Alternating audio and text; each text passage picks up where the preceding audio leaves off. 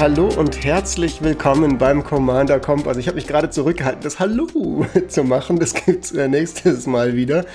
Ähm, wir haben gerade vor Anfang unserer Folge ein bisschen rumgetan mit USB-Kopfhörern, normalen Kopfhörern, klapptes Mikrofon und so weiter.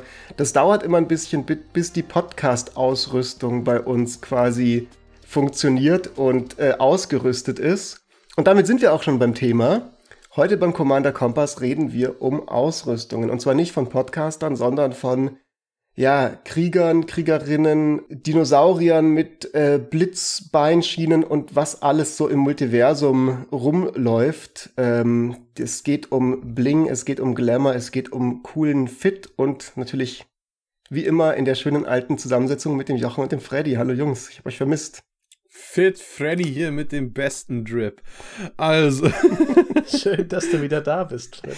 Ich habe tatsächlich, Fun Fact, ich war jetzt zwei Wochen hintereinander nicht da. Wir hatten ja gesagt, dass wir quasi das Commander ABC dann in derselben Besetzung machen vom ersten Mal, wo ich in der Woche nicht konnte. Und, und irgendwie ist mir so langweilig geworden am Abend in den Folgen, in den, in den beiden Wochen. So, ich dachte so, irgendwas ist anders diese Woche. Irgendwie habe ich so viel Zeit abends und es, es fühlt sich komisch an. Also ich bin froh, wieder dabei zu sein.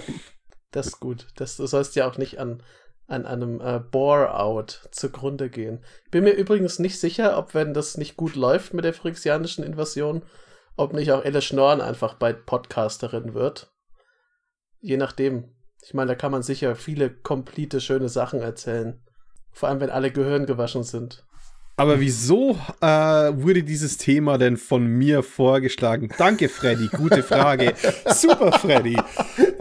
Siehst heute toll aus. Freddy ist auch, ey, Freddy also. ist die Elle Schnorren vom Commander Kompass, der könnte einen komplett eigenen Podcast ja. machen, nur mit sich selber. Äh. genau, Freddy, du hast äh, Ehre, wem Ehre gebührt, das, das gehört, äh, gebührt dir, du bist der Equipment King heute Abend. Mirodin hat ja damals viel mit sich gebracht und jetzt, wo wir eben die ganze Mirodin-Sache haben, vergessen viele Leute, dass Equipments als allererstes eben eine Mirodin-Mechanik war. Da haben sie auch noch ein bisschen rumgetestet mit sowas wie Auriok Battle Suit, wie sie Colored Mana auf Artefakten abtippen wollen. Also wenn die ausgegraut sind, nicht wundern, wenn man da sowas sieht. Oder Stealth Suit hieß er. Und die sind mit einem ganz schönen Knall reingegangen. Also, ich meine, einer der ersten Equipments, das waren die Swords, Skullclamp, was gebannt werden musste in Standard. Äh, Cranial Plating ist bis heute ein Staple in mehreren Decks, Commander und Legacy, gut, nicht mehr, aber Modern Affinity. Solche Decks. Also, Equipments haben einen ganz schönen Knall gestartet.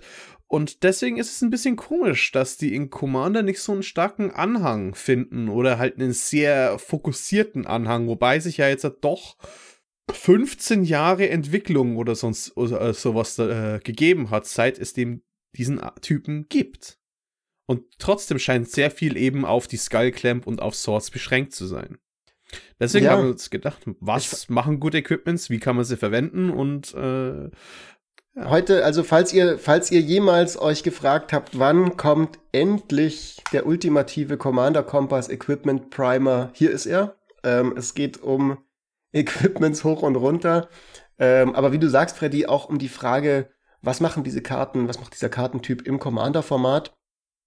Ähm, wir haben eine schöne Folge für euch vorbereitet. Wenn ihr äh, Lust habt, könnt ihr jetzt direkt schon mal auf YouTube euer Lieblingsequipment kommentieren ähm, oder äh, eure Meinung zu Equipment im Commander. Die interessiert uns natürlich. Vielleicht auch, äh, wenn euch irgendwann auffällt, dass ihr uns irgendwo widersprechen wollt, dann dürft ihr das auch gerne als Kommentar lassen. Ähm, ich finde deine Frage, bevor wir jetzt dazu kommen, was Equipments gut macht, hast du ja schon so ein bisschen gefragt, was macht Equipment im Commander irgendwie nicht so gut. Ähm, das ist halt ein bisschen so angelegt in dem Kartentype. Ne? Du hast halt immer ein bisschen Card, du musst ein, zwei Hoops durchspringen, bis sie gut sind. Du musst sie halt immer erst anlegen, so. Und das ist halt was, je mehr, je mehr Ecken und äh, lose Enden dein Gameplan hat, umso leichter ist er zu unterbrechen. Und Equipments sind schön und gut, du musst halt sie irgendwo ausrüsten können und das ist oft eben so ein bisschen die Schwachstelle. Weil, wenn du jetzt das Voltron Equipment Deck hast und dein Commander einfach immer weggehauen wird, bevor du ihn unzerstörbar machen kannst mit Kaldras Schild oder sonst irgendwas, hast du halt irgendwann einfach nur noch einen Haufen Equipment und damit gewinnt man halt keinen Blumentopf. Das ist ein bisschen, Equipment ist, also es gibt ja immer diese, die, äh, diese Skala, also, oder die, die Abgrenzung zwischen Auren und Equipment. Und was Equipment an Vielseitigkeit dazu gewinnt, nämlich dass man es einfach öfter benutzen kann, wenn es nicht selber kaputt gemacht wird, äh, verliert es halt dafür meistens an Tempo gegenüber einer Verzauberung, denn die kommt ja rein und ist dann per se schon mal am Start. Und dann kannst du was machen, wenn die Kreatur jetzt nicht gerade in dem Zug auch gespielt wurde, kannst du einfach schon was tun. Und Equipment, du bezahlst halt den Preis dafür, dass du es theoretisch gesehen immer wieder benutzen kannst. Ja, aber genau deswegen möchte ich ja drüber reden, weil ich finde, Equipments sind sehr underutilized in vielerlei Hinsicht. Es gibt sehr, sehr starke Equipments, die mehrere Dinge machen, die eigene Game-Winning Plays auslösen können und man sieht sie halt einfach so gut wie gar nicht. Und diese Langzeit, dieser Langzeitwert, vor allem in den Commander, äh, in dem Format wie Commander, wo Spiele ja doch ein bisschen länger dauern, ist einfach massiv viel wert. Und äh, deswegen sollte man uns vielleicht erst einmal anschauen, was machen eigentlich gute Equipments aus, traditionell. Lass mich hier noch kurz eins einwerfen, weil ich mir gar nicht so sicher bin, ob man die so selten sieht. Das würde mich gerne noch kurz interessieren, was du genau damit meinst. Ich habe jetzt gerade geguckt, EDH Rack ist Equipment unter den Top 5 Deck-Themes. Ähm, und ich sehe, glaube ich, schon relativ häufig auch begegne ich Equipment-Decks. Ähm, kannst du mir das nochmal ganz kurz ausmalen, was du meinst mit, man sieht die nicht so viel?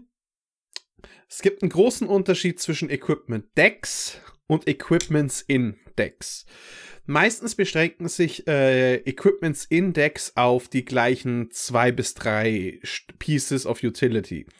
Während zum Beispiel ein aggressiver Combat-Plan meistens gar nicht mit denen ausgeführt wird oder gar nicht darauf geachtet wird. Equipment Decks selbst sind sie eben sehr beliebt, weil ähm, sehr viele Commander sind relativ stark damit. Es sind oft Einsteigerprodukte. Ähm, es wird immer, es werden immer wieder neue Commander kommen, die mit Boros-Equipments oder was auch immer funktionieren. Und mm. deswegen, deswegen ist es eben der wichtige Unterschied. Ich glaube, sowas wie eine Umezawas Jite ist ein so gutes Teil für midrangige Kontrollstrategien, Hatebear-Dinge. Und man sieht sie einfach nicht so oft die GT selbst ist ein relativ rar gesehenes Teil, wobei es eigentlich extrem viel Kontrolle über den Verlauf von dem Spiel gibt und eben auch Dinge loswerden kann wie Indestructible, weil ungefähr was Cheate, wenn du Schaden zufügst, nicht Combat Damage, auch wenn deine Kreatur geblockt wird, erhält die Umesawas Cheate zwei Counter. Diese Counter kann man dann entfernen, um äh, einer Kreatur minus 1, minus 1 zu geben, zwei Leben zu bekommen oder plus 2, plus 2 einer Kreatur zu geben, wenn ich nicht recht ja, müsste, irre. müsste sein, ja. Das ist viel, das habe ich auch immer nicht. Also entweder kriegt eine Kreatur, entweder kriegt die ausgerüstete Kreatur plus 2 plus 2 bis zum Ende des Zuges oder eine Kreatur kriegt minus 1 minus 1 oder du kriegst zwei Leben für einen Charge Counter und pro Combat Damage kriegt sie zwei Charge Counter. Also du hattest es, glaube ich, mit dem minus 2 minus 2 richtig im Kopf, aber dafür musst du beide Counter runter machen. Äh, ich habe minus 1, minus 1 gesagt. Die plus 2 so. plus 2 war ah, ich mir so nicht rum, sicher. Okay. Ja. Genau.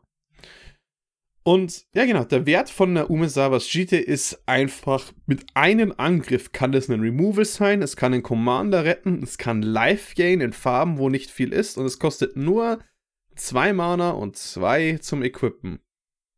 Und das ist schon zu viel für manche. Ja, wollte gerade sagen, in einem Equipment-Deck wird es wahrscheinlich nicht zwei Mana kosten. Das ist ja der Spaß an der ganzen Sache. Und vielleicht, äh, nur auch, also wirklich auch nur vielleicht zwei zum Equippen. Ich finde. Man baut da ähm, ja rum. Also, ich würde dir total zustimmen, Freddy, dass äh, Equipments auf jeden Fall in vielen Decks gut reinpassen. Also ich ähm, habe jetzt nicht in jedem einzelnen meiner Decks Equipments drin, aber ich glaube, ähm, in den allermeisten, und ich rede jetzt nicht nur von äh, den Swiftfoot Boots und den Lightning Griefs, die vermutlich jede Commander-Spielerin und jeder Commander-Spieler kennt und an ihren Decks, äh, in ihren Decks hat oder in vielen zumindest. Für alle, die sie nicht kennen sollten, beide gehen, also ähm, Lightning Griefs gibt ähm, Eile und Shroud. Also kann nicht Ziel von Zaubersprüchen oder Fähigkeiten werden, auch nicht von ihr selber. Swiftfoot Boots kostet, beide kosten zwei Mana und Swiftfoot Boots kostet eins mehr zum Ausrüsten, nämlich eins. Lightning Greaves kostet null und gibt dafür Hexproof und auch Eile. Also das sind, glaube ich, so die würde ich vermuten, mit am weitesten verbreiteten Equipments im, im Commander-Format, einfach weil sie in so viele Decks reinpassen so, und, und zumindest in einer gewissen Phase halt auch einfach die Leute, die gerne gespielt haben, weil man halt gerne seinen Commander damit auch ausrüstet und beschützt. Aber auch abgesehen von denen gibt's ganz, ganz viele. Wir können ja mal anfangen, weil ich die Liste, die du gemacht hast, ganz gut finde. Vor allem diese Double Duty Kategorie. Du kannst mal kurz genau. sagen, was du damit meinst. Genau. Da hätte ich übrigens nur kurz, um da einzuhaken, das Witzige daran ist, weil du hast zuerst die zwei wahrscheinlich bekanntesten Equipments genannt und für ein reines Equipment-Deck sind eine davon auch Schrott eigentlich. weil die Lightning Greaves sind für ein reines Equipment-Deck, das darauf setzt, Dinge auf, äh, zum Beispiel ein Voltron-Equipment-Deck kannst du damit im Grunde nicht machen, weil um zu equippen, ermöglichst du dann allen Gegnern erstmal deine Kreatur kaputt zu machen, damit du überhaupt Equipment draufladen kannst. Das heißt, die sind Equipment, die für ein Equipment-Deck eigentlich nicht den Cut machen würden, außer du hast einen guten anderen Grund, sie drin zu haben, aber nicht nur, weil sie deine Kreatur schützen. Das fand ich da ganz interessant, weil das sind die zwei bekanntesten und nur ein Equipment davon ist wirklich gut in Equipment-Decks. Genau. Ich habe mal die guten Equipments in drei Kategorien runtergebrochen. Double Duty, Combos und Evasion. Oder Combat. Ähm, und was, äh, wofür eben diese Lightning Greaves ein Beispiel sind, sind Double Duty Dinge. Also das sind Equipments, die zwei Dinge gleichzeitig machen und einen Gameplan deswegen fördern, wenn man von beiden Dingen profitieren kann. Die Lightning Greaves sind offensiv spielbar, weil, weil sie Eile gibt und gleichzeitig ist es ein defensives Tool, weil es ein Stück Protection gibt in Form von Hexproof oder Shroud. Also macht man seinen Commander nicht nur aggressiver, sondern schützt ihn gleichzeitig, was eben dann dadurch äh, ja, ihn weiterhin schützt von Spot, von Spot Removal und wirklich zu einer Antwort zu machen. Das ist einerseits sehr gut in Decks, wo der Commander selbst angreifen möchte, aber auch in defensiven Tap-Fähigkeiten werden sofort aktiviert. Es ist also auch einfach diese, diese äh, Eile-Mechanik äh, macht viel aus und ist eben Double Duty. Was ich, wofür ich ein anderes Beispiel habe, ist zum Beispiel die Mask of Memory die zum Beispiel jetzt nicht so oft gespielt wird. Die kann man für, äh, kostet 2, kann man für 1 equippen. Und wenn die Kreatur Schaden macht, die equipped ist, dann darfst du zwei Karten ziehen und eine Karte discarden. Nicht nur ist es dann Card Draw, weil man eben zwei Karten zieht, durch das Kartenfiltering, dass man eine Karte discardet, kann, es kann sie in Reanimator-Strategien gut werden, weil man dann seine Kreatur im Friedhof bekommt.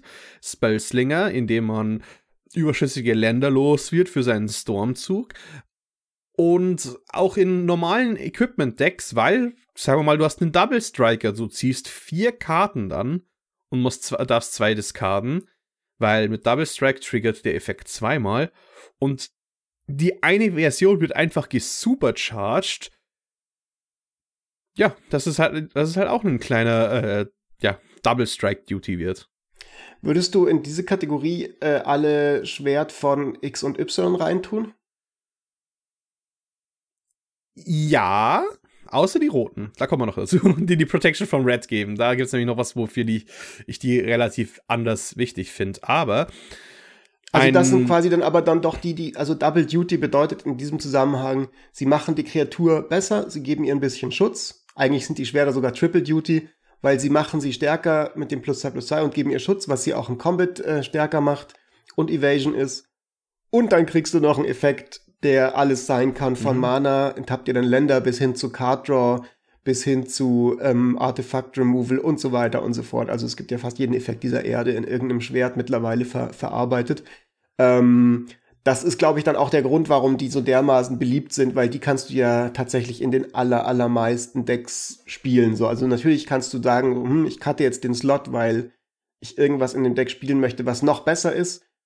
Aber ich glaube, es gibt fast, fast kein Commander-Deck auf der Welt, das jetzt schlecht, also oder das jetzt traurig wäre, wenn es ein Schwert spielen müsste. So, mhm. das, das, das, die, die, mit dem kannst du in der Regel was anfangen, weil in den meisten Fällen, es sei denn, du hast einen Planeswalker Commander und spielst ein Deck ohne Kreaturen, dann, dann vielleicht bringt dir das Schwert nicht so viel.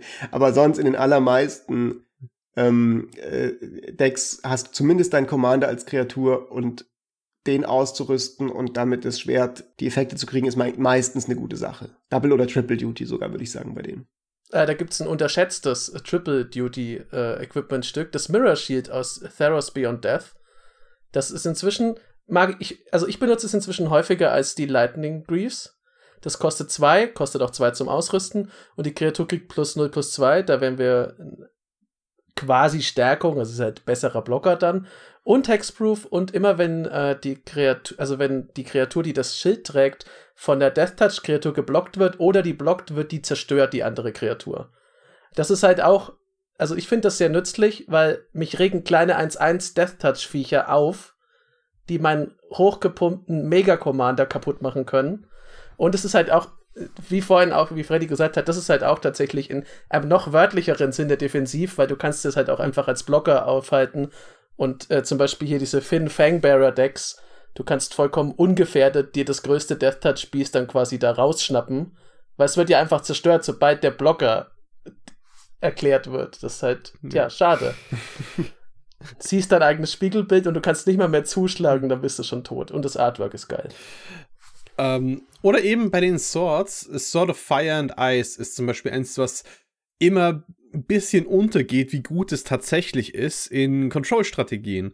Einerseits hat man dann nämlich ist man dann immun gegen die meisten blauen Bounce-Effekte, gegen rote Board-Vibes in den meisten Fällen. Also bleibt eine Kreatur wirklich offen.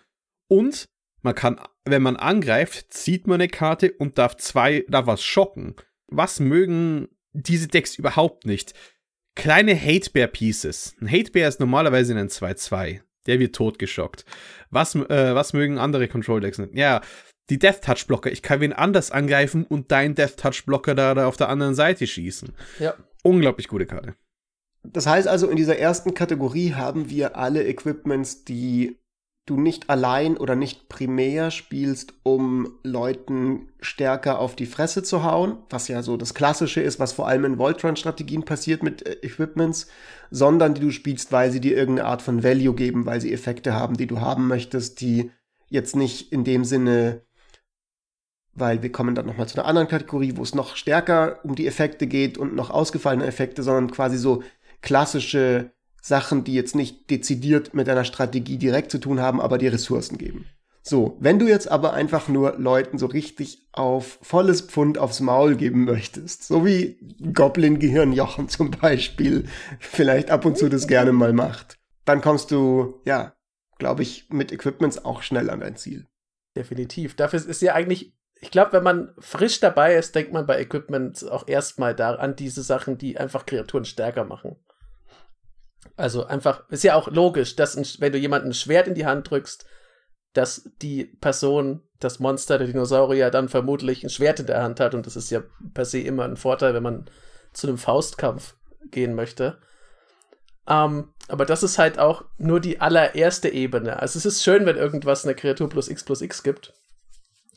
Aber der Trick bei Combat Equipment ist ja eigentlich, dass man genau wie in der Kategorie vorher ein bisschen vorher checkt, ob das noch andere Boxen tickern kann. Also ob mein, ich hatte es jetzt vorhin zum Beispiel bei dem, bei dem Mirror Shield. Das macht meine Kreatur jetzt stärker, das heißt, es ist schwieriger zu traden. Das ist jetzt aber auch nur so ein Grenzfall von einem Combat Equipment. Aber es wäre schwieriger für den Verteidiger zu traden damit. Und gleichzeitig kann er mich halt nicht mehr mit einer Death Touch Kreatur zum Beispiel einfach blocken.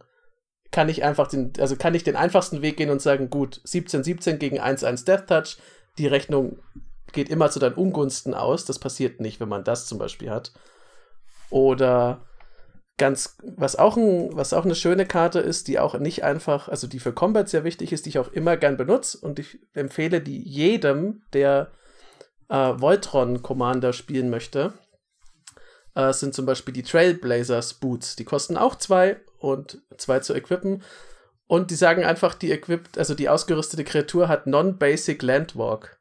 Und ich würde mal behaupten, es ist sehr schwierig, ein Commander-Deck zu finden, das ausschließlich Basic Lands hat. Ja. Also, das ist nahezu unmöglich, dass das passiert. Das heißt, die Kreatur kommt immer durch. Und ich meine, selbst wenn, dann hast du so in einem von 30 Spielen hast du mal einen von ja. drei Gegnern, den du nicht damit angreifen kannst.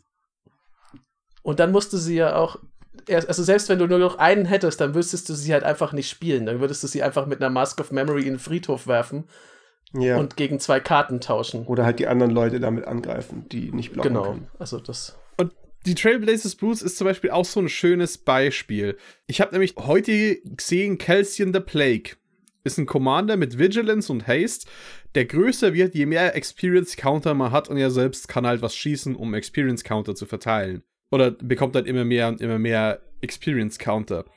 Dass das in nur 7% der Calcium Deck ist, ist ein Vigilance Dude, der extrem riesig wird und mit Schaden gewinnen möchte.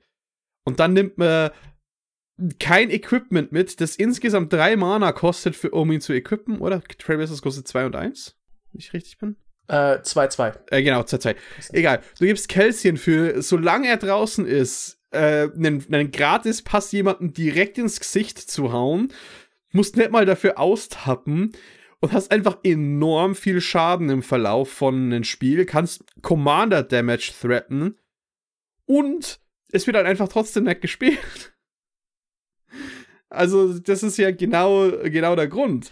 Ich meine, ähm, es wird halt so, so viel Schaden. Es, äh, Equip solche Equipments sind oft einfach, wenn ein Commander bereits Evasion hat und du spielst zum Beispiel einen Spellslinger-Deck, dann pack eine Rune Chanters Pike rein, weil 18 Schaden heißt, du musst nicht so hart stormen, wenn du das mit deinem Commander machst. Wenn du über Combat jemand anders ausschalten kannst. Wenn du, man, man lässt so viel Schaden liegen, das mehr wert ist als anderes, plus er die Karten an sich nicht so gerne spielt. Bei den Sachen ist so ein bisschen, also ich, Runechanter Spike in, in, in Spellslinger Decks, glaube ich, macht mega viel Sinn. Ähm, funktioniert, glaube ich, sehr, sehr gut in denen. Also ich habe sie auch ein paar Mal schon sehr, sehr gut eingesetzt gesehen. Ich würde jetzt nicht in, also ich selbst persönlich würde, glaube ich, in meinen Decks nicht in irgendein random Deck einfach äh, diese diese Non-Basic Landwalk Boots, Boots reinpacken, äh, nee, on the off chance, dass ich halt irgendjemand ein bisschen Commander Damage einschenken kann. So dafür ist mir dann doch der Kartenslot ein bisschen zu kostbar, dass ich jetzt anfange, so komplettes, in Anführungszeichen, random Equipment zu spielen. Also das muss dann schon in einem Deck sein, wo ich tatsächlich auch auch irgendwie als Teil von meinem Gameplan mit meinem Commander angreife oder mit irgendwelchen Sachen angreife. Also ich glaube, da habe ich jetzt. Ja, das, also, ja da stimme ich dir vollständig zu. Natürlich, das sind Sachen, die gehören halt in, also deswegen habe ich ja Voltron dazu erwähnt. Also in, in Voltron Deck, selbst wenn das Voltron Deck selber nicht so sehr auf Equipments geht, sind die Trailblazers Boots, äh, die Trailblazers Boots eine sehr gute Investition. Weil die halt dir wirklich sehr zuverlässig dabei helfen, Schaden durchzubringen.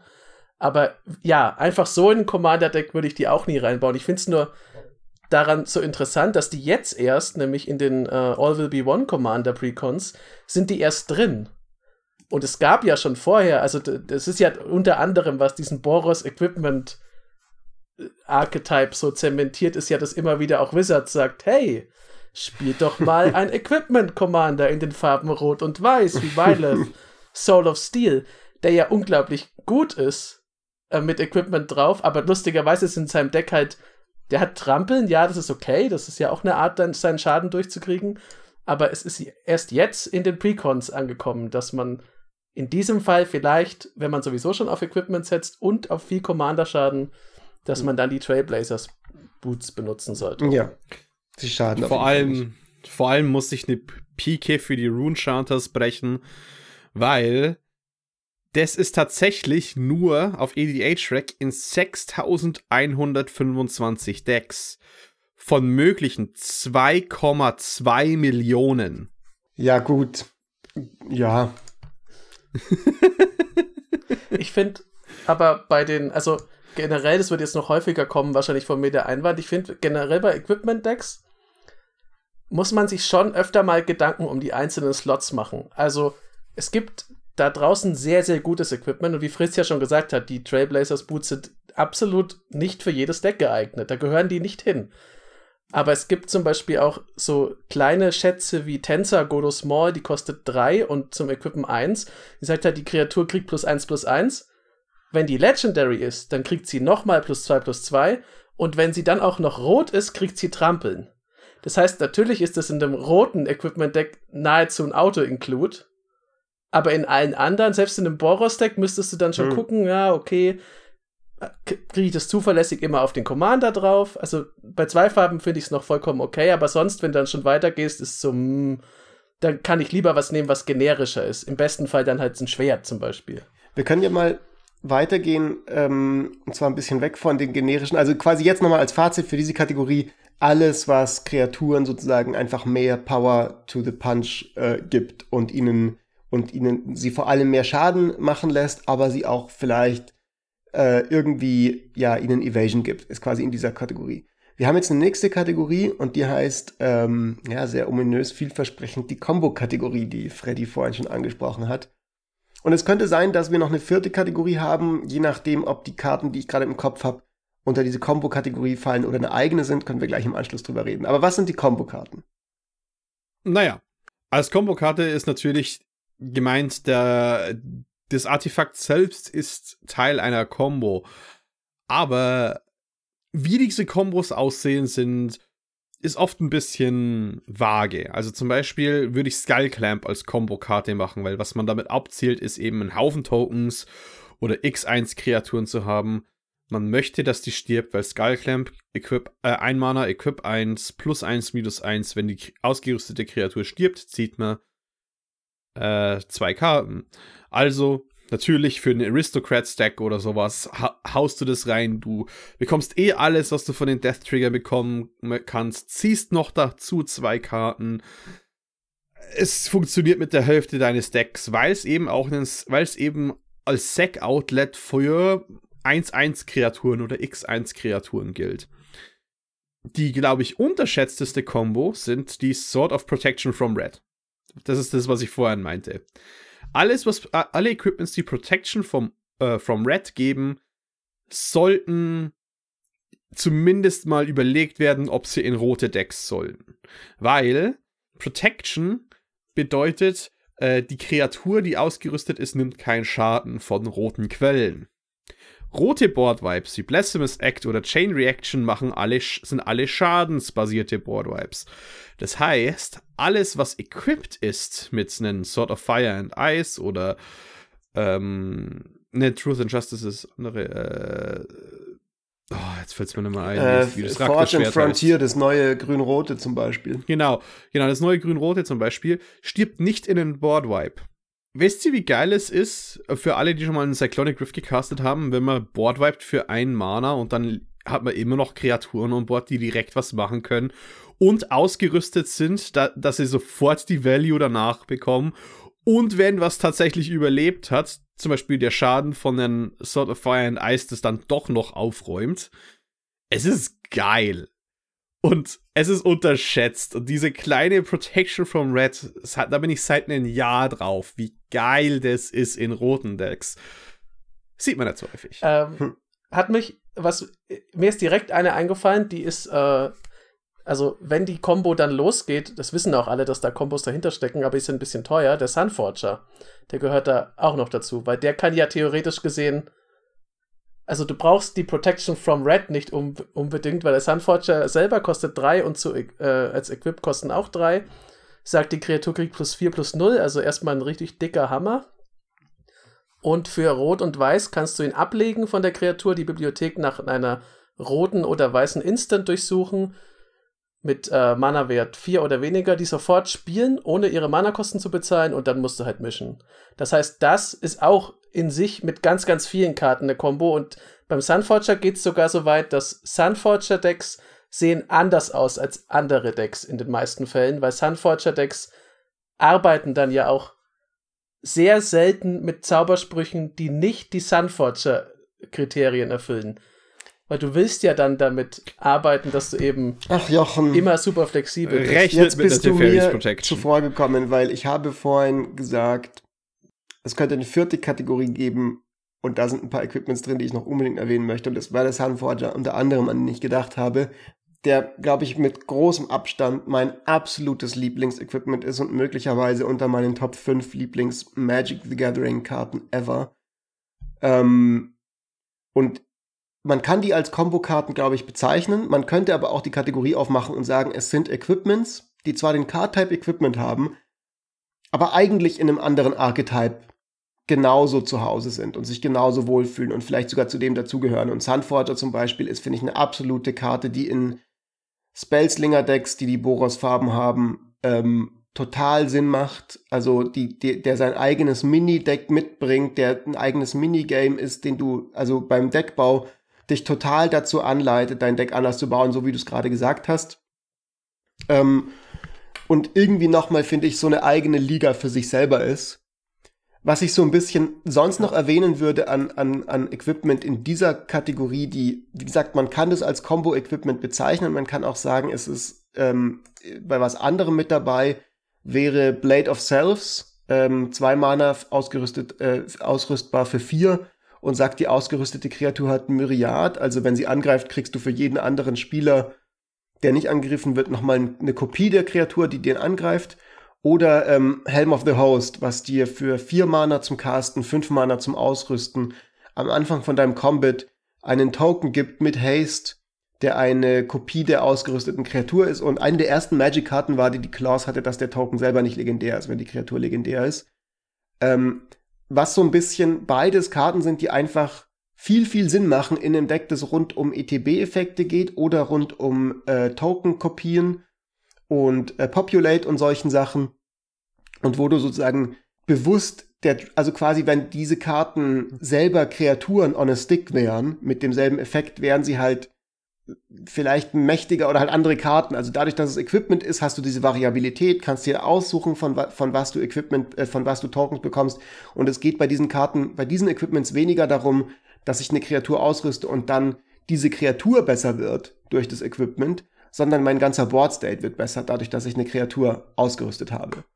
Und was vielleicht auch noch ein Equipment wäre in dieser letzten Kategorie, ähm, wäre diese, ähm, ach Gott, wie heißen die noch gleich, die aktivierte Fähigkeiten verdoppeln. Mage, irgendwas. Illusionist Bracers. Gauntlet, Illusionist Bracers. Und Battle genau, Mages zwei Mana Bracers. zum Casten, drei Mana zum Ausrüsten. Immer wenn die ähm, ausgerüstete Kreatur eine Fähigkeit aktiviert, wenn es keine Mana-Fähigkeit wird, dann wird diese Kopie äh, kopiert und du darfst sie, darfst neue Ziele wählen. Also auch das ist super, super spezialisiert. Macht natürlich in dem Sinne die Kreatur besser, aber eigentlich spielst du das Equipment nicht, weil du mit der Kreatur dann Leute, äh, Leute hauen möchtest, sondern weil du ein anderes Ziel verfolgst, wo dieses Equipment dir dazu was bringt. Und das ist so ein bisschen, glaube ich, nochmal passt in die Combo-Kategorie, aber finde ich, könnte auch eine eigene Kategorie sein.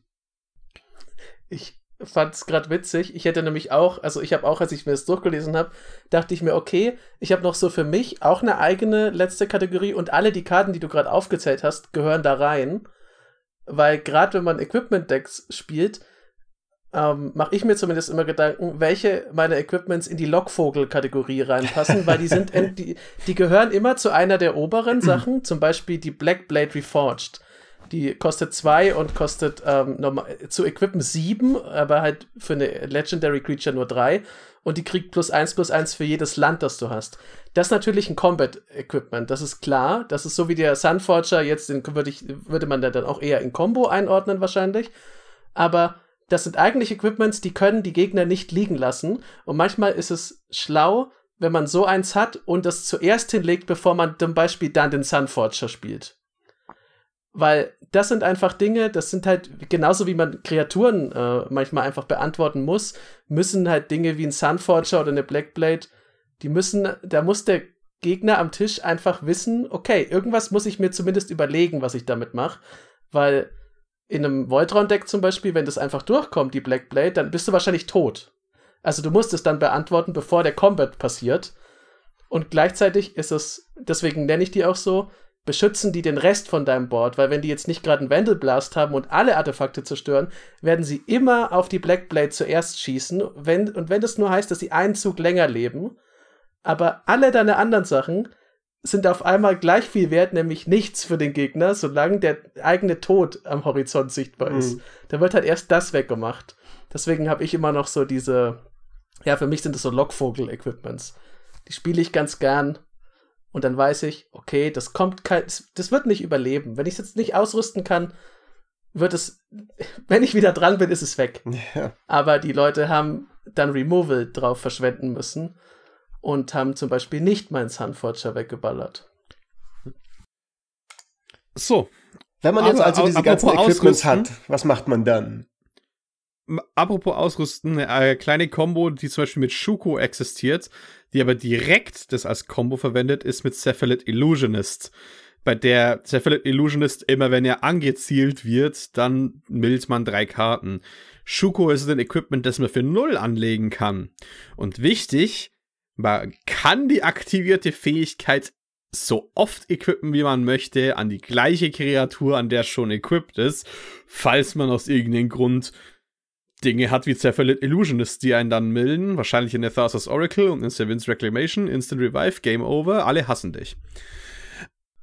Aber das, ist, aber das ist zum Beispiel ein Beispiel für eine gute Kreatur, an dem man das equippen kann. Und eben, ja. wie supportet man das Equi Equipment-Thema an sich in ein Deck?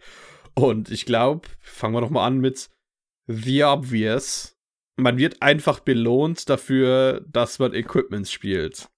Also ich glaube, das sind die Karten, die quasi Sinn machen, wenn du tatsächlich ein Equipment-Deck spielst. Also wenn du jetzt einfach ja. dein Spellslinger-Deck hast, wo du den einen Sunforger drin hast, weil der halt gut ist, würdest du natürlich nicht SRAM spielen, der dir immer eine Karte zieht, wenn ein Equipment äh, ins Spiel kommt, zum Beispiel. Also das sind die Karten, die dann Sinn machen, wenn du tatsächlich ein Equipment-Deck bist. Das kann entweder sein, du bist ein Voltron-Deck und möchtest all dein Equipment auf ganz, ganz wenige Kreaturen oder am liebsten auf deinen Commander legen oder du bist eins dieser seltsamen Equipment-Decks, die Wizards irgendwie pusht, wo wir schon ein paar Mal drüber geredet haben, die, wo die Idee ist, dass du Go Wide machst und jeder darf sein eigenes Equipment rumtragen. Ist egal, es ist immer gut, wenn du ähm, ja diese, diese Karten hast. Was, was sind denn da so ein paar obvious Karten, die ihr gerne spielt? Es gibt so die, also die Klassiker natürlich, also die SRAM lässt dich Karten ziehen, das ist natürlich fantastisch. Ähm, dann gibt es die, die können relativ schnell, wenn man es übertreibt, zu einer Falle werden. Da zähle ich zum Beispiel Danitha Carpassion Paragon, also die alte Danitha dazu. Die sagen einfach, dass, also die haben noch andere Fähigkeiten, aber wichtig ist, dass sie halt sagt, dass Aura und Equipment eins weniger kostet. Das heißt, mit einer gewissen Menge davon kannst du dafür sorgen, dass du einfach fröhlich all dein Equipment rausschmeißen kannst. Es kostet dich nichts. Aber deswegen die Falle, wenn du zu viele von denen hast, hast du halt einfach nur Kreaturen und wenn dein Equipment weg ist, dann ist halt weg und du hast nur noch zwei, zwei, äh, eine coole, eine coole Rittersfrau am Start. Ähm, die gehören für mich auch so zu den, zu den klassischen Karten. Und dann hatte ich noch. Also ich kann vielleicht noch eine sagen, weil du gerade Trap-Karte gesagt hast. Ähm, mhm. Da, da habe ich eine, die ich an sich total gerne mag ähm, und irgendwie toll finde, das ist der Stonehewer Giant, auch ein Klassiker in Equipment Decks. 4-4 weißer Riese mit Vigilance, kostet drei Mana und zwei weiße zum Casten. Hat eine aktivierte Fähigkeit, die sagt, ein farbloses, ein weißes und tappen. Durchsuche deine Bibliothek nach einer Ausrüstungskarte, bringe sie ins Spiel und lege sie direkt auf eine Kreatur, die du kontrolliert, äh, kontrollierst, an.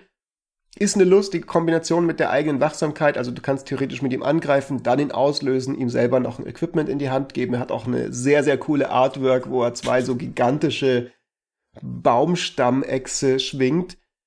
Aber in meiner Erfahrung, erstens holt er sich bald Removal und für das, wie schnell er sich Removal holt, ist er sehr langsam. So, du spielst für fünf Mana so einen fetten Typen, der an sich jetzt erstmal keinen Schutz hat, den müsstest du erstmal nochmal mit irgendwas ausrüsten und dann hat er keine Haste und hat eine aktivierte Fähigkeit, für die du nochmal zahl Mana zahlen musst. Oft kannst du die vielleicht ein, zweimal aus äh, auslösen und dann hast du dir für im Prinzip neun Mana zwei Equipments aufs Board getutert, was okay ist, aber jetzt auch nicht so genial, wie man vielleicht meinen könnte, dass er ist. Aber er ist definitiv eine Karte, die Sinn macht in einem Deck, das sich rund um Equipment dreht. Ja, aber in den Deck, das sich rund um Equipment geht. Aber es geht ja tatsächlich, sagen wir mal, du spielst nur vier bis fünf Equipment. Sagen wir mal, du spielst Boots, einen Sunforger. Oder sagen wir mal, normalerweise würdest du nur drei spielen. Boots, Sunforger. Sunforger ist, sagen wir mal, eine relativ wichtige Karte. Und irgendeinen Combat, einen Sort of Fire and Ice, Feast and Famine. Ja, dann würde ich aber auch kein äh, Equipment Support spielen. Würdest du nicht? Oder hier, hier ist nämlich was anderes, man machen könnte. Würde ich einen Stoneforge Mystic spielen und statt ne, äh, und stattdessen einen Reality Chip reintun. eine Kreatur, die auch als Equipment gilt, einen Lion Sash, dann habe ich auf einmal fünf Targets dafür, gute Targets, dass meine Stoneforge Mystic immer live ist. Gleichzeitig kann ich aber auch immer, wenn der Stoneforge Mystic geht, dann eben auf meinen Sunforger tutern und falls ich ihn habe, ist er trotzdem keine tote Karte, weil durch so einen leichten Tweak, indem ich einen Scavenging Ooze oder einen anderen Graveyard Hate Piece durch einen Equipment Graveyard Hate Piece ersetze, habe ich einen 1 zu 1 Trade und kann mir trotzdem ein starkes Equipment Package machen.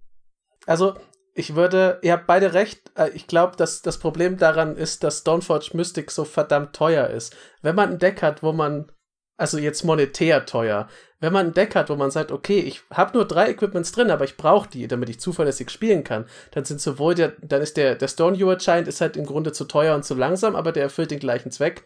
Der sucht es dir halt zuverlässig raus. Der, ist, der Stoneforge Mystic ist natürlich besser, weil du kriegst es halt für zwei Mana einfach direkt auf die Hand. Und wenn es noch teuer ist, kannst du es einfach dann für zwei Mana ausspielen. Ähm, aber der ist halt, also natürlich ist der immer, der ist, eigentlich ist der Stoneforge Mystic, der ist, finde ich, nicht so oft ein verschwendeter Slot, wenn du wirklich sagst, ich brauche den Sunforger beispielsweise.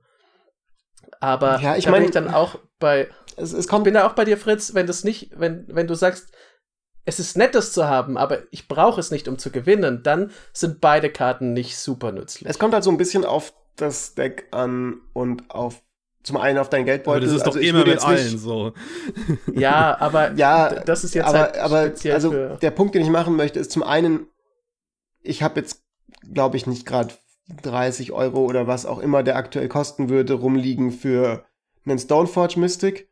Ähm, und wenn ich schon tutern möchte und ich habe ein oder zwei Equipments in meinem Deck, die ich haben will, dann würde ich, glaube ich, wenn ich in einer entsprechenden Farbe bin, also wenn ich schwarz hätte, würde ich immer einfach einen normalen Tutor spielen, statt den Stoneforge Mystic, der mir auch noch was anderes holen kann im Zweifelsfall und ein bisschen mehr Variabilität hat. Oder ähm, einen, einen Generic Artifact Tutor, so klar, der Stoneforge, also wenn ich jetzt weiß, ich will wirklich nur dieses eine Equipment immer haben und ich würde es am liebsten fünfmal in meinem Deck spielen, dann vielleicht. So baue ich persönlich einfach nicht meine Decks. Ich möchte nicht so ich versuche immer Tutoren äh, möglichst zu vermeiden und eben äh, dann auch nichts äh, drin zu haben, wo ich weiß, so das einzig, der einzige Sinn von dieser Karte ist, mir eine andere Karte zu suchen. Das ist einfach eine Design-Choice. Da will ich dann lieber eine Karte spielen, die mir ein paar Karten zieht oder mir ähm, ähm, ein Toolkit von, von Optionen eröffnet, anstatt einfach nur, okay, der holt mir jetzt meinen Sunforger, der mir dann ein Toolkit von Optionen eröffnet. Aber lieber ziehe ich in den natürlich rein. Das ist einfach eine Geschmackssache, glaube ich. Aber wir können ja mal weitergehen weil äh, als nächstes kommt The Blind Spot. Ja, und zwar ist es, äh, es ist genau das, der, das Wichtige, weil viele der Supportkarten sehen gar nicht nach Supportkarten aus. Und damit meine ich zum Beispiel eben starke Commander, Angreifer und Dinge, die halt Effekte potenziell doppelt triggern können. Sagen wir mal, man hat einen Bruce Tal Deck. Bruce Tal gibt einer Kreatur Double Strike und Lifelink. Wenn ich eine Mask of Memory oder den Sword habe auf die Kreatur, dann habe ich sofort den doppelten Trigger von Bruce Tal, weil ich mit Double Strike durchkomme. Das ist zum Beispiel eine Kreatur, wo ich nicht als erstes denke, ach, das ist natürlich eine Equipment-Support-Karte, weil es nicht nach einer aussieht. Auf der anderen Seite Cadis, Sunscourge Familiar. Immer wenn mein Commander Schaden macht, macht er auf alle anderen Leute auch Schaden. Sagen wir mal, ich bin der Ghoul-Deck. Wenn ich einer Ghoul-Kreatur plus 4 plus 0 gebe mit einem Sunforger oder einem Naya-Deck, oder was auch immer und einmal angreife und dann mache ich jeden anderen den Schaden, dann hatten dieses Equipment aus plus 4 plus 0 wurden 12 Schaden sofort, wenn nicht noch was hinzukommt. Das sind eben diese Karten, die man vielleicht eh schon in einem Deck spielt, weil sie an sich gut sind oder was machen mit verschiedenen Karten, die aber eigentlich mit Equipments auch synergieren würden, aber da wird dann trotzdem öfters mal auf Equipments verzichtet.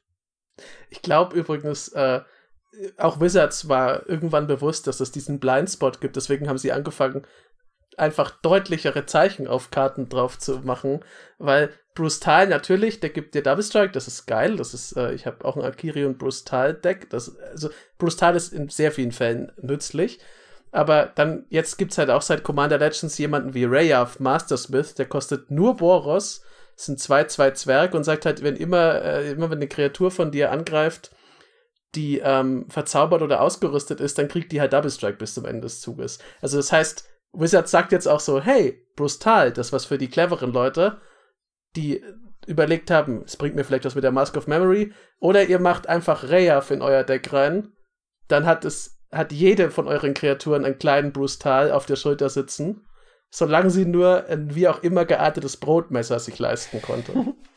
Ich meine, was ich ganz lustig finde, äh, Freddy, auch an dem, wie du das frames, diese Kategorie, ist, dass du sozusagen die, die, die Richtung, in die man normalerweise denkt, von was ist Support für was umdrehst. Also in der Regel sind ja quasi Equipments das Support für die Double Strike-Kreatur. Also, glaube ich, so ist, ist, ist die, die standardmäßige Art, wie man erstmal drüber nachdenkt, ah, mein Double Strike Brustal-Typ wird besser, dadurch, dass ich ihm noch ein Equipment in die Hand gebe. Aber natürlich wird das Equipment auch besser, wenn meine Kreaturen Double Strike haben.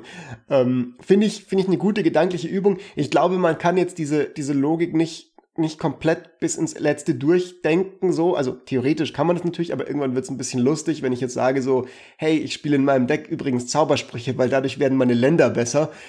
Das ist, ich meine, das stimmt, technisch gesehen. Die Frage ist, wie viel ähm, analytische Kraft dir das dann noch gibt. Aber, ähm, aber ich, aber es, es, es stimmt natürlich, dass quasi Combat Damage basierte Equipments, die dir Effekte geben on Damage, mit Double Strike einfach eine mega coole Kombination sind.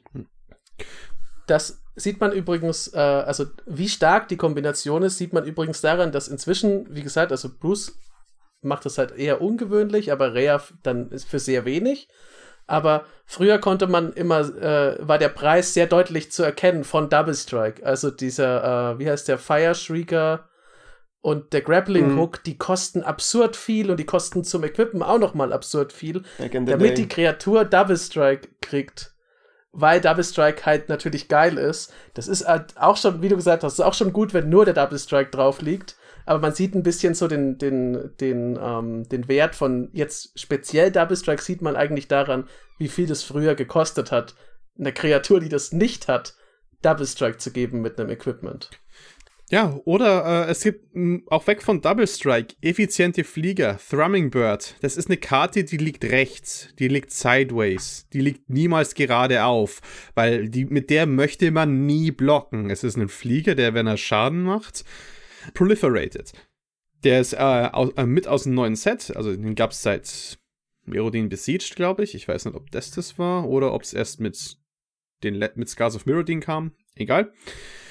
Es kam in einen der äh, im zweiten Mirrodin-Block. Ähm, das Ding proliferated immer, wenn es angreift. Es ist eh eine fliegende Kreatur, mit der man immer angreifen möchte. Wenn ich aber jetzt ein cooles Equipment draufhau, ähm, Jochen, sag eins.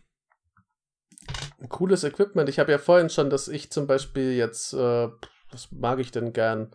Ich sag jetzt mal die Blackblade, warum auch immer man die draufgelegt hat. Man nehme mal an, wer hat die umsonst draufgelegt auf diesen kleinen Thrumming Bird. Genau. Man hat sie umsonst draufgelegt oder man hatte es Mana übrig, was auch immer. Oder man hat einen Magnetic Theft geklaut von den Gegnern. Oh. Äh, dann kann man halt ganz einfach äh, die Karte, dann macht die Karte noch umso viel mehr. Und wenn der Gegner einen Path to Exile auf einen Thrumming Bird spielen muss, statt dein Commander was auch immer, nur damit der Thrumming Bird los ist, dann überlegt euch mal, was für einen Wert dieses Equipment in dem Moment generiert hat, dass man dann umequippen kann, wenn ein 2-Mana 1-1 Flieger mit einem Path removed werden musste. Ich habe übrigens noch was, ich wusste nicht genau, wo ich das einsortieren soll, weil das ist eigentlich, das, das zahlt auf dieses irgendwas hat Equipment ein, aber es ist auch ein Blindspot, weil ich das nicht so oft sehe in Decks. Ähm, was ich super gern mag, was auch wieder lustigerweise äh, in dem von uns öfter mal gescheuten Boris Equipment Tribe unterwegs ist, ist äh, der Leonin Shikari oder die Leonin Shikari ist für äh, eins und ein Weiß, äh, eins und ein Weiß ist eine 2-2 Cat Soldier und sagt einfach, you may activate equip abilities anytime you could cast an instant. Damit sind nämlich äh, Lightning Greaves absolut perfekte Protection-Dinge. Weil ja, egal was passiert. Ja, für absolut Ich hätte die jetzt allerdings alles. einfach einsortiert unter The Obvious. Also das ist ja so, finde ich, eine sehr, sehr, sehr klare ja. ähm, Synergie mit dem Equipment. Äh, Aber ich sehe die oder? nicht so oft. Man sieht sie erstaunlich ja. selten für das, dass sie Sinn macht. Ich glaube, der Grund ist, ist, dass die dann doch nicht so obvious die gut mit einem Equipment-Deck ist, weil in den meisten, also wo sie richtig gut ist, ist Lightning Greaves, aber so häufig und die und die Schwerter von A und B, wo du halt Schutz kriegst und deswegen mal eben gerne umrüstest. Aber in so einem typischen, sage ich mal, Voltron Equipment Deck, da will ich ja gar nicht groß rumrüsten im Zug von meinen Gegnern. Da will ich einfach, dass meine Kemba oder wer auch immer so viel Equipment wie möglich rumträgt, so gut beschützt wie möglich ist. Und ich habe gar kein Problem damit, das in meinem Zug einfach zu casten und auf sie auszurüsten. Oder gibt ja immer mehr legendäre Kreaturen mittlerweile, die als Teil ihrer Fähigkeiten haben, dass man am Anfang vom Combat zum Beispiel Equipment rumbewegen äh, kann, wie man möchte. Ähm, und dann brauche ich den Shikari meistens nicht mehr, wo ich dann nochmal extra Geld dafür zahlen muss, um was im gegnerischen Zug umzurüsten, was ich eigentlich gar nicht mehr umrüsten will. Aber ich finde es trotzdem gerade einen interessanten Gedankenprozess mit Leonin Shikari, weil jetzt sage ich mal, ich spiele einen Cat oder einen Soldier Deck. Ich brauche eh Katzen und Soldiers, mit denen ich dann zusätzlich was habe. Nehme ich vielleicht das kleine Downgrade für einen Two-Drop für die potenzielle Upside von einen Swift for Boots, Lightning Greaves, was auch immer ich in den Deck habe. Eine Jite äh, ist ja auch ganz gut mit Arabo und so. Kann ich mir vielleicht vorstellen, dass das tatsächlich in den Decks eine Supportkarte ist, auch wenn man nicht so viele Equipments spielt, weil die Upside ist da, solange ich halt mit der Karte noch ein bisschen mehr rausholen kann. Wie gesagt, Cat und Soldier sind zwei sehr gute Tribes. Deswegen habe ich mit der halt so ein bisschen bei die Obvious gehadert, weil wie gesagt, ich sehe sie halt nicht so häufig, obwohl, also ihr Wert ist ja, ist ja gut, wenn man ihn mal nutzen kann. Aber ja, also das ist so ein bisschen, das ist ja auch wieder, auch da habt ihr beide recht. Das ist du willst normalerweise nicht dein Equipment, das kostet ja trotzdem Mana. Äh, du willst es ja nicht die ganze Zeit hin und her flippen, aber wenn der Gegner mal sieht, wie das eskaliert mit der Leonin Shikari, weil er kann ja nichts mehr antargeten, dann dann lohnt sich halt schon dafür. Deswegen ist die bei mir so, die ist halt ja. halt nicht wirklich obvious, weil natürlich ist die super geil, wenn sie dann mal da ist. Aber ich, tue ich sie wirklich von Anfang an in jedes Equipment-Deck? Eigentlich nicht. Ich würde mal ähm, so ein bisschen weitergehen in unserem, in unserer Outline. Wir haben nämlich noch eine Kategorie vor uns und dann haben wir noch die Frage, was für Equipment Decks eigentlich wir spielen. Ich glaube, ob Equipment Decks over oder underrated sind, können wir nochmal ganz knapp abhandeln, weil wir da jetzt, glaube ich, schon sehr, sehr viel dazu gesagt haben. Die letzte Kategorie ganz knapp sind, ja, also The Trading Post, Freddy, hast du das genannt, was ich charmant finde. Und im Grunde kann man die zusammenfassen mit alles, was gut ist mit Artefakten, ist auch gut mit Equipments. Also die sind eben auch ja. Artefakte, das sollte man nicht vergessen. Du hast verschiedene Beispiele genannt, eben zum Beispiel, dass sowas wie Trash for Treasure, also opfere ein Artefakt als zusätzliche Kosten für diesen Zauberspruch, kostet zwei und ein rotes. Ist, glaube ich, ein Sorcery, glaube ich, kein Instant, wenn ich mich nicht täusche. Ähm, und, und dann kannst du aus deinem Friedhof ein Artefakt ins Spiel zurückbringen. Klar, ist natürlich gut, wenn du dann dein deine Skullclamp zum Beispiel nicht mehr brauchst aus irgendwelchen Gründen und dir stattdessen irgendwas Geiles, irgendwie deinen Nachtstallkoloss aus dem Friedhof ins Spiel zurückholen möchtest oder so. Hm, meine persönliche Lieblingskarte in dieser Kategorie sage ich gleich, aber erstmal lasse ich euch noch eure Gedanken dazu sagen. Ja, Freddy hat ein Trading Post als Beispiel gehabt. Ich pack immer, also ich muss sagen, das ist bei mir immer an der Kippe. Inzwischen, wenn ich nachdenke drüber, würde ich, manchmal bin ich am überlegen, aber ich packe als Land immer die, äh, die Buried Ruin rein, weil ja, die macht nur farbloses Mana, aber das ist in einem Equipment-Deck zum einen nicht so wild und zum anderen kann ich sie halt einfach für zwei opfern und mir dann äh, ein Artefakt auf die Hand zurückbringen. Das finde ich ist für, äh, in diesen Decks ist das ein absolut okayes Land, weil ich hole mir halt immer genau das zurück, was ich brauche und dafür, dass ich dann habe ich halt ein Land weniger, das farbloses Mana produziert. Also das ist jetzt kein ja. großer Tausch. Hm. Oder eben für Decks, die wie Daretti oder die bereits eh Kraklan Ironworks nehmen. Da kann ich doch gerne, auch wenn ich den Commander habe, der ein Planeswalker ist im Fall von Daretti, kann ich doch, äh, habe ich doch meistens Kreaturen. Wenn ich da eine Mask of Memory reinhau, dann macht die mir so viel in den Deck und dann kann ich mit der Reti meine Wormcall Engines, meine Triplicate Titans, all dieses Zeug wiederbeleben. Und diese ganze Arbeit kann ich machen, bevor ich den Daretti selbst spiele, weil was zum Beispiel diese Decks an Problemen haben, ist halt, dass sie so Commander-zentrisch sind oder dass sie, dass sie den Commander für Setup und Payoff brauchen Aber es gibt viele Equipments, die eben dieses Double Duty haben. Die ziehen dir Karten, sind dann auch vielleicht gut im Late Game mit gewissen Sachen, aber gleichzeitig füllen sie dir einen Friedhof, sodass, wenn dein Daretti kommt, du sofort dein Triplicate halten hast, ohne weitere, äh, weiteres Problem. Ich möchte hier an der Stelle nochmal meine äh, Karte sagen, die ich immer wieder anpreise in Blau. Ähm, Habe ich auch an dem Podcast hier schon mal äh, äh, angepriesen. Aber der hier gut reinpasst in diese Kategorie ist äh, Tezzeret der Sucher, der Original Tezzeret. Äh, drei Mana, zwei Blau, kommt mit äh, vier Loyalitätsmarken ins Spiel plus eins, äh, du darfst zwei Artefakte enttappen, minus x, du kannst deine Bibliothek nach einem Artefakt durchsuchen und direkt ins Spiel bringen und minus äh, fünf, glaube ich. Ähm, alle deine Artefakte werden bis zum Ende des Zuges zu Kreaturen oder irgend so ein Quatsch. Ich weiß nicht mal, was seine Ultimate genau ist, weil ich die nie benutze, weil der ist einfach so ein schöner Utility-Typ. Er rampt dich in Blau mit den Artefaktländern und er bringt eine kleine Toolbox mit, und wenn du eh schon deinen Soulring spielst, zusätzlich zu den Artefaktländern, die du reintust für den, und äh, deine Lightning Reefs, dann hast du allein damit schon mal fünf Targets, die du dir holen kannst in einem typischen zwei- oder dreifarbigen Deck. Aber dann kannst du natürlich noch, also dein Graveyard Hate Artefakt of Choice spielen. Da gibt's ja mittlerweile eine ganze Menge. Ähm, du kannst den ähm, Oblivion Stone spielen als Board Wipe, den du, den du oft noch holen möchtest. Ähm, und keine Ahnung. Und wenn du dann das eine Artefakt in dem Deck hast, das du unbedingt oft brauchst, also zum Beispiel dein Birthing Pot oder sowas in der Richtung oder irgendein anderes super zentrales Artefakt, dein Panharmonicon, wenn du auf ETBs gehst in deinem Deck, dann hat der schon super viele Targets und da zahlen halt auch einfach Equipments mit rein. Also im einfachsten Fall die Lightning Griefs oder halt das eine random Schwert oder der Zahnforger, den du spielst. Also der ähm, funktioniert, glaube ich, sehr, sehr gut als noch zusätzliche Tutorkarte für die random Equipments, die du in deinem Deck eh hast. Tezzeret the Seeker, super, wenn du nur fünf Targets hast für eine Toolbox. Stoneforge Mystic, nein, der wird nicht für die fünf Tage Toolbox mhm. gespielt. ja, nö, wenn ich fünf Equipments habe, würde ich den Stoneforge Mystic auch spielen, aber nicht, wenn ich nur ein Equipment habe. Das ist der Point, den ich vorhin gemacht habe. Ich habe noch eine kleine äh, weiße Karte, die ich, die ich da immer gerne reinhau. Ähm, kostet auch nur ein Mana den, und passt zu Brothers War. Der Agivian Feind äh, mit einem sehr alten Artwork von einem Feind oder tapferen, Fiend? fleißigen Archäologen. Äh, Ach, Feind. Feind. Ach so, ja, das ist, äh, ah ja. Mhm. Kostet genau ein Weiß, ist eine Instant und sagt einfach, ja, du bringst halt ein Artefakt oder ein Enchantment aus dem Friedhof auf die Hand zurück. Äh, natürlich ist es immer ein Nachteil, wenn es nur auf die Hand geht, aber es kostet halt auch nur eins und ist ein Instant. Also, das die Karte hat schon viele Vorteile dadurch, dass sie instant ist und wirklich sie, also billiger kann es ja nicht werden im Grunde. Ähm, und du kannst damit ja auch noch was zum Beispiel vor dem Graveyard Hate als Reaktion aus dem Friedhof ziehen oder sonstige Dinge damit treiben.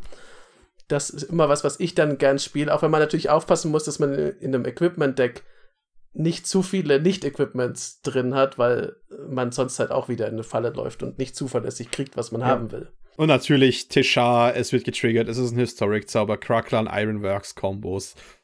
Das Zeug, da können wir einzelne Dinge machen. Und deswegen würde ich sagen, wir gehen da mal weiter, bevor wir Ich glaube, wir kommen zur großen finalen Frage, die wir überschreiben können mit: Mögen wir jetzt Equipments in Commander oder nicht? Halten wir sie für underrated, overrated? Was sind unsere eigenen Decks, die wir gerne spielen mit Equipments?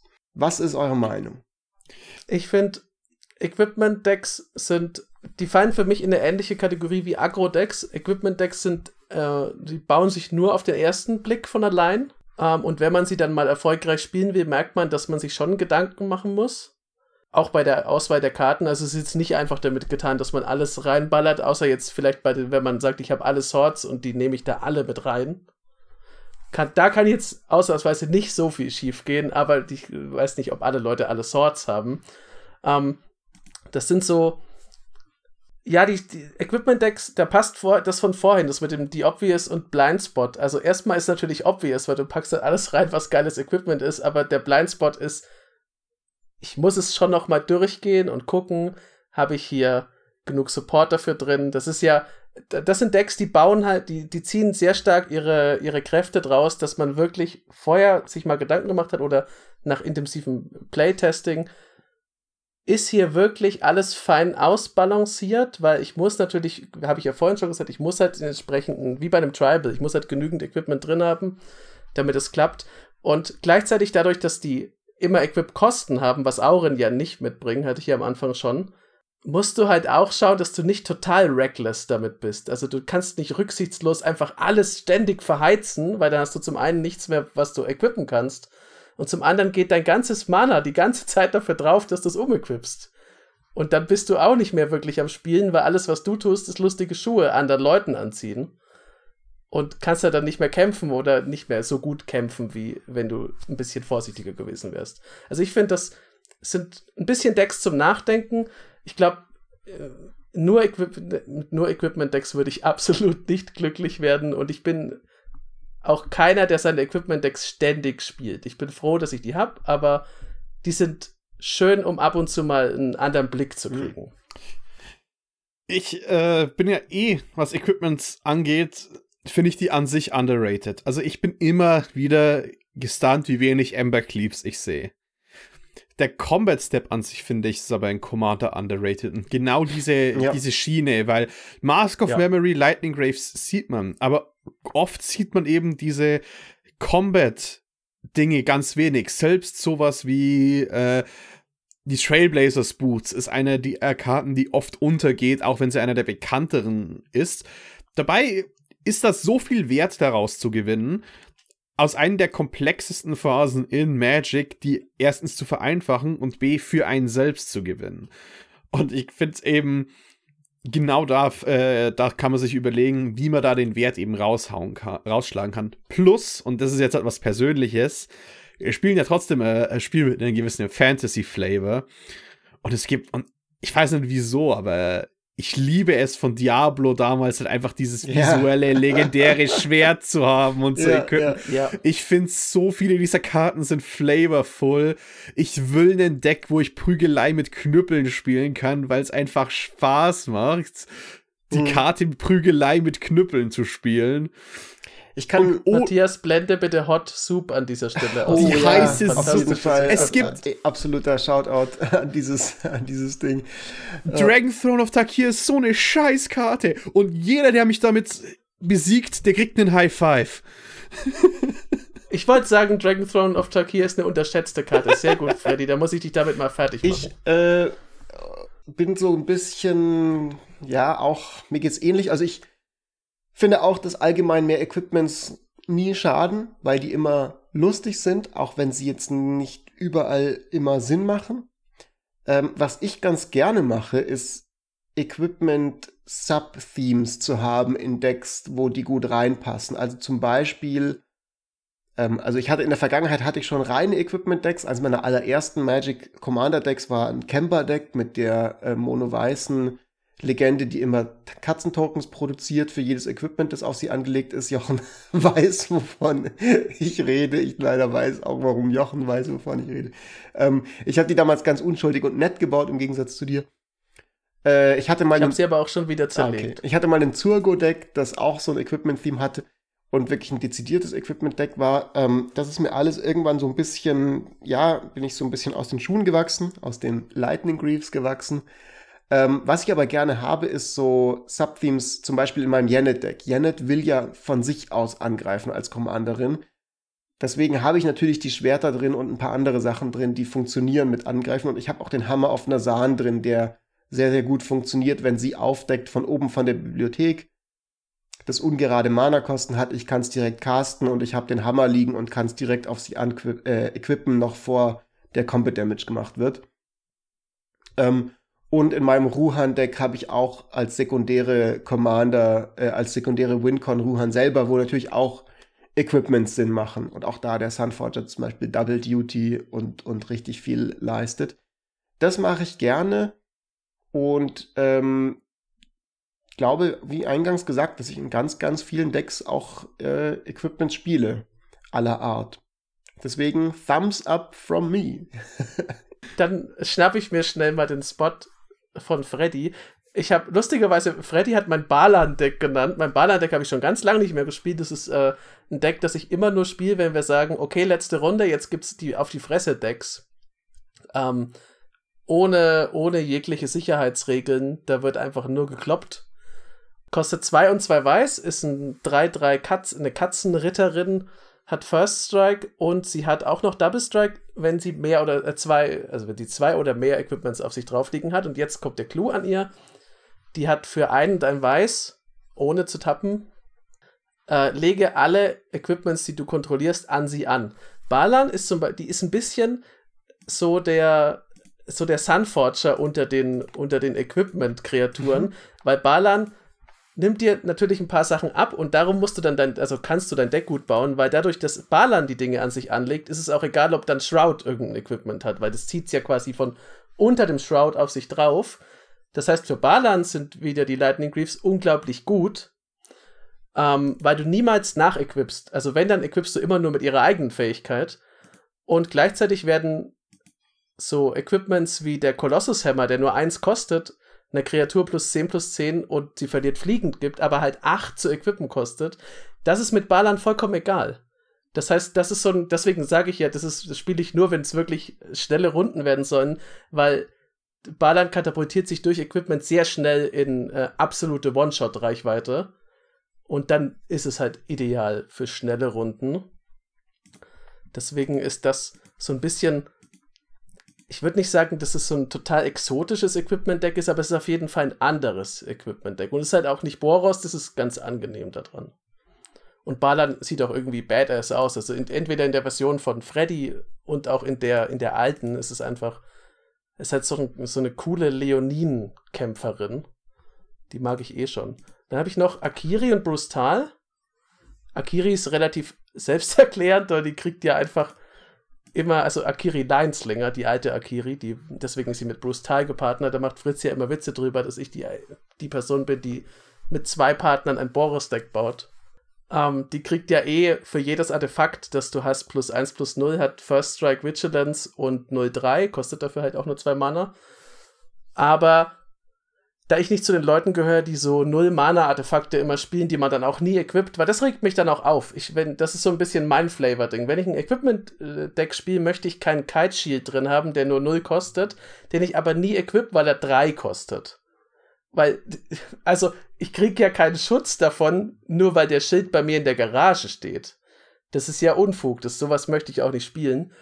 Aber ähm, Akiri, das, das ist auch so ein bisschen mit einem Twist, weil natürlich jedes Artefakt und jedes Equipment zählt, aber da habe ich für mich meine Liebe zu den Captain's Claws entdeckt, weil ich habe so ein kleines äh, Ally-Subtheme drin und die Captain's Claws kosten zwei und eins zu equippen und ganz unspektakulär geben plus eins plus null, aber immer wenn die Kreatur, auf der die drauf liegen, angreifst, erzeugst du einen weißen Core-Ally, der auch getappt ist und angreift, was alle Ally-Effekte wieder auslöst. Und das ist halt bei einem Feld, wo du zum Beispiel hast, immer wenn der aufs, äh, der aufs Schlachtfeld kommt, kriegen all deine Kreaturen Menace oder kriegen Lifelink. Das kannst du ja normalerweise als ETB, wenn du nicht explizit flickerst, nicht so oft auslösen. Aber die Captain's Claws lösen dir alle Allies in jedem einzelnen Combat aus. Und das ist schon für so ein kleines Artefakt ziemlich geil. Dafür ist es halt aber auch beschränkt. Das braucht man in keinem anderen Deck. Das, äh. Die Captain's Cross kann man sofort wieder ja. vergessen, wenn man nicht Ally Subtheme spielt. Ja. Und ich ähm, bin nämlich auch vor kurzem drauf gekommen, weil ich jetzt gerade am Bauen von einem paar Equipment-Decks bin. Aber ähm, das Premiere ist gerade meine Atraxa, The Grand Unifier, die neue ohne Rot, weil das ist nämlich die Sache. Ich habe sehr viel rote Equipment-Decks, ohne Rot nicht so viel. Also wie, wie wäre es, wenn ich alle Farben nehme, außer Rot? Und tatsächlich gibt es halt auch coole äh, Equipment-Support-Karten, die zum Beispiel eben Kreaturen sind. Die Lions Hash, den, den, den Jellyfish, den Reality-Chip, wo wir vorhin gesagt haben, was eine Kreatur und ein Equipment ist. Ähm, und mein Deck basiert halt auf viele von diesen Kreaturen, die eh angreifen wollen, Werte drauf bekommen und Attrakt, wenn Atraxa halt reinkommt, dass ich halt dann verschieden, äh, dass ich halt dann immer diese Option habe, so, ich kann jetzt diese Kreatur als Kreatur nehmen oder als Equipment nehmen. Oder ich kann das als Enchantment oder als Kreatur und lauter solche, solche Zeug so, dass ich halt äh, den maximalen Wert so rausnehme, indem ich Dual type. Quasi das ist die Idee so ein bisschen hinter dem Deck, auch tatsächlich, weil ich denke, man braucht keinen Commander, um ein gutes Equipment-Deck zu machen, von dem, was ich bis jetzt gesehen habe, weil es einfach zu viele gute Karten gibt, die halt einfach solide sind. Zum Beispiel, ich überlege mir auch gerade, ob ich den Shikari einfach an sich reinpacken kann, auch wenn Commander nicht direkt da, äh, damit funktioniert. Aber solide Flyer, Angreifer, Value Engines und allerlei. Äh, das, das muss ich sagen, und natürlich meine RPG. Wenn man erstmal angefangen hat, über Equipments nachzudenken, fällt einem auf, dass sehr viele Commander sich einfach zu Equipment-Commandern umbauen lassen, so wie sich fast alles zu Voltron machen lässt.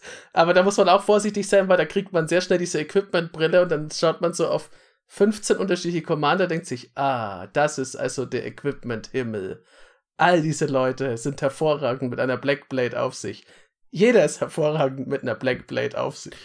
Äh, Dazu brauchst selbst der Leonin Shikari ist absolut tödlich mit der Blackblade auf sich. so. Der Instant Suit Black. So, ich glaube, dann, eine Stunde zwölf, also die Leute die können sich auf jeden Fall nicht beschweren, dass wir ihnen nicht mittlerweile auch ähm, ellenlange Non-Spiel- oder Exil-Sendungen frei aufs Hals ausgeben. Ähm, ich hätte tatsächlich noch eine Karte der Woche dabei. Äh, uh, ich habe das Gefühl, dass wir okay. so fazitmäßig Equipments jetzt relativ gut durchdekliniert haben. Aber ja. bevor es die Karte der Woche gibt, gibt es natürlich wieder einen guten Call to Action und wir haben mal wieder äh, einen neuen äh, Review, den wir verlesen können von äh, Apple Podcasts. Oh. Aber Jochen, weißt du eigentlich noch unseren Twitter-Handle auswendig? Ja, schon länger nicht mehr gedroppt. Du meinst EDH-Kompass. Jedes Mal kriege ich Herzrasen, wenn ich das sagen muss. das ist für mich absolute ich weiß es inzwischen aus dem FF, trotzdem ist es eine absolute seelische Belastung. Für euch ist es das nicht, wenn ihr auf Twitter danach sucht, denn dann seht ihr feine Dinge. Da ist auch oft unser Resladero für uns unterwegs und bespielt Twitter, wenn wir das gerade nicht tun. Großen, das heißt, da kriegt ihr gute Weisheiten. Großen Shoutout an ihn und großen äh, Shoutout mal wieder an Ed T. Homer. Findet ihr ihn auf Discord, auf unserem Server oder hier äh, äh, auf YouTube auch, könnt ihr mal gucken, was der so macht. Das ist unser Video-Editor, der, Mathi äh, der Matthias, der wundervolle Sachen macht. Der die Hot Soup eingeblendet. wenn er sie jetzt nicht eingeblendet, wenn er sie vorher nicht eingeblendet hat, sollte er jetzt, jetzt noch Hot Soup einblenden. Nein, um eine Chance noch, eine Chance noch. Aber wo wir gerade beim Thema Shoutouts sind, wir haben unseren ersten englischsprachigen äh, 5-Sterne-Review bekommen auf Apple Podcasts und zwar direkt aus den USA. Äh, das wird da immer angezeigt. Ich wusste das schon, das wusstet ihr, glaube ich, auch. Wir haben ein paar Hörerinnen und Hörer in den USA. Ich habe auch mal mit welchen von denen geschrieben. Einer von denen hat mal gesagt, er hört immer, er spielt Magic und ähm, lernt Deutsch und hört gerne unseren Podcast an, weil er gerne Deutsch lernt damit.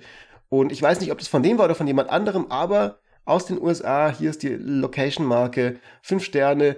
It's simply the best German-speaking Commander Podcast out there von Samuel P. Gaffney. Also Samuel, falls du uns hörst, liebe Grüße across ja, the Ja, grüezi Samuel. Ist ja schön, dass du herkommst und ein wenig Deutsch lernen möchtest. Das ist, du ähm, hast da ein wenig ein bohrisch Interesse, dann kannst du ja auch mit mir reden. Da auf jeden Fall freut uns das natürlich, dass wir äh, Hörerinnen und Hörer ja. auf der ganzen Welt haben. Das ist schon ganz geil, irgendwie äh, äh, immer mal wieder sich darüber mal klar zu werden wie viele Leute mittlerweile diesen Podcast anhören. Und all diese Leute, die den Podcast angehört haben und die jetzt Bock haben, Equipment-Decks zu bauen, für die könnte auch unsere Karte der Woche gut funktionieren. Diese Karte der Woche wird nämlich sehr, sehr gut mit allen Equipments, die zum Beispiel Lifelink geben oder die Wither geben oder die irgendwelche anderen coolen ähm, Ergänzungen auf ausgerüstete Kreaturen geben. Und zwar ist es Chandras Ignition eine rote Sorcery, leider, Freddy, nicht in deinem Atraxa-Deck spielbar, aber kostet drei und zwei rote und sagt, eine Kreatur deiner Wahl, die du kontrollierst, fügt Schaden, so wie sie Stärke hat, jeder anderen Kreatur und jedem Gegner zu. Und äh, wichtig eben nicht die Zauber, der Zauberspruch fügt den Schaden zu, sondern die Kreatur selber. Dementsprechend alle Effekte wie Lifelink und so weiter und so fort äh, kriegt man durch diesen Spell und der, finde ich, passt sehr, sehr gut rein in ähm, Voltron-Decks oder in Decks, die gerne equippen. Und Freddy, auch das dürfte dich glücklich machen, ist die kleine Combo mit deinen Schutz vor Rot Schwertern, weil es ein damage-basierter Boardwipe ist. Also, was kann man nicht mögen an Chandra's Ignition? Im Zusammenhang mit Equipment kann man genau eine Sache daran nicht mögen, nämlich, dass es nicht mit Lightning Greaves funktioniert. ja, gut, aber das ist Deswegen habe ich ganz am Anfang das nochmal betont, weil ich wusste ja schon, welche Karte der Woche kommt. Und gerade mit den Lightning Greaves funktioniert es nicht, aber sonst ist es ein fantastischer Zauberspruch. Das ist halt, ist ja nicht nur ein Board-Vibe. Meistens gewinnt Chandra's Ignition für dich das Spiel. Wenn du die spielst, machst du das so, dass es mindestens zwei von drei Gegnern sofort wegfetzt. Und dritte hat halt dann keine Kreaturen mehr. Also hast du dann auch gewonnen. Also ich habe Chandras Ignition selten erlebt, ohne dass sie das Spiel gewonnen hätte. Und ich glaube, ich habe genau eine davon. Also eine Ignition. Und ich weiß gerade nicht, wo sie ist. Ich sollte sie suchen. Die ist auch nicht so billig. Aber es ist auf jeden Fall, die ist wert, ist eine super gute Karte. Äh, ich habe da ein bisschen einen Beef mit Chandras Ignition. Die Anzahl an Chandras Ignition gibt Infect.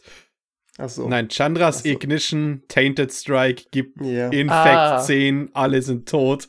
Habe ich viel zu oft erlebt. Das ist natürlich. Warum triffst du immer diese Leute, Freddy? Ja. Ich wollte jetzt gerade das Wort ehrenlos benutzen, aber ich sag mal, es ist Geschmackssache, ob man das machen möchte. Und In welchen man muss sich halt Commander entscheiden, ob man dann noch in den Back Spiegel gucken kann. du dich rum. Ein weiterer äh, äh, äh, kleines Risiko, das Chandler's Ignition hat, ist natürlich, wenn die Kreatur, die du auserkoren hast, um allem Schaden zuzufügen, in Response auf Chandler's Ignition ins Exil geschickt wird mit einem Path to Exile beispielsweise, dann ähm, ja, passiert gar nichts, dann fizzelt Chandler's Ignition. Das ist natürlich ein kleines Risiko, das man eingeht für diesen doch sehr, sehr guten Boardwipe.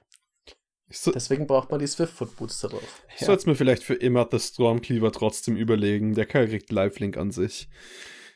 Ihr Lieben, es war ein inneres Equipment-Deck für mich und in diesem Sinne würde ich sagen, bis nächste Woche, oder? Ich würde auch sagen, äh, ich überlege mir eine Möglichkeit, wie ich Freddy mit Walduk und dem Dragon Throne of Tarkir vernichten kann. Und mache mir dann bis zur nächsten Folge meine Gedanken dazu. Das ist ein Wort. Maurice hat es schon mal erwischt damit. So, ich bin ja aber jetzt auch equipped für weitere Dinge. Viel Spaß Macht's da gut. drin, da draußen. Adieu, adieu. Ciao. Servus!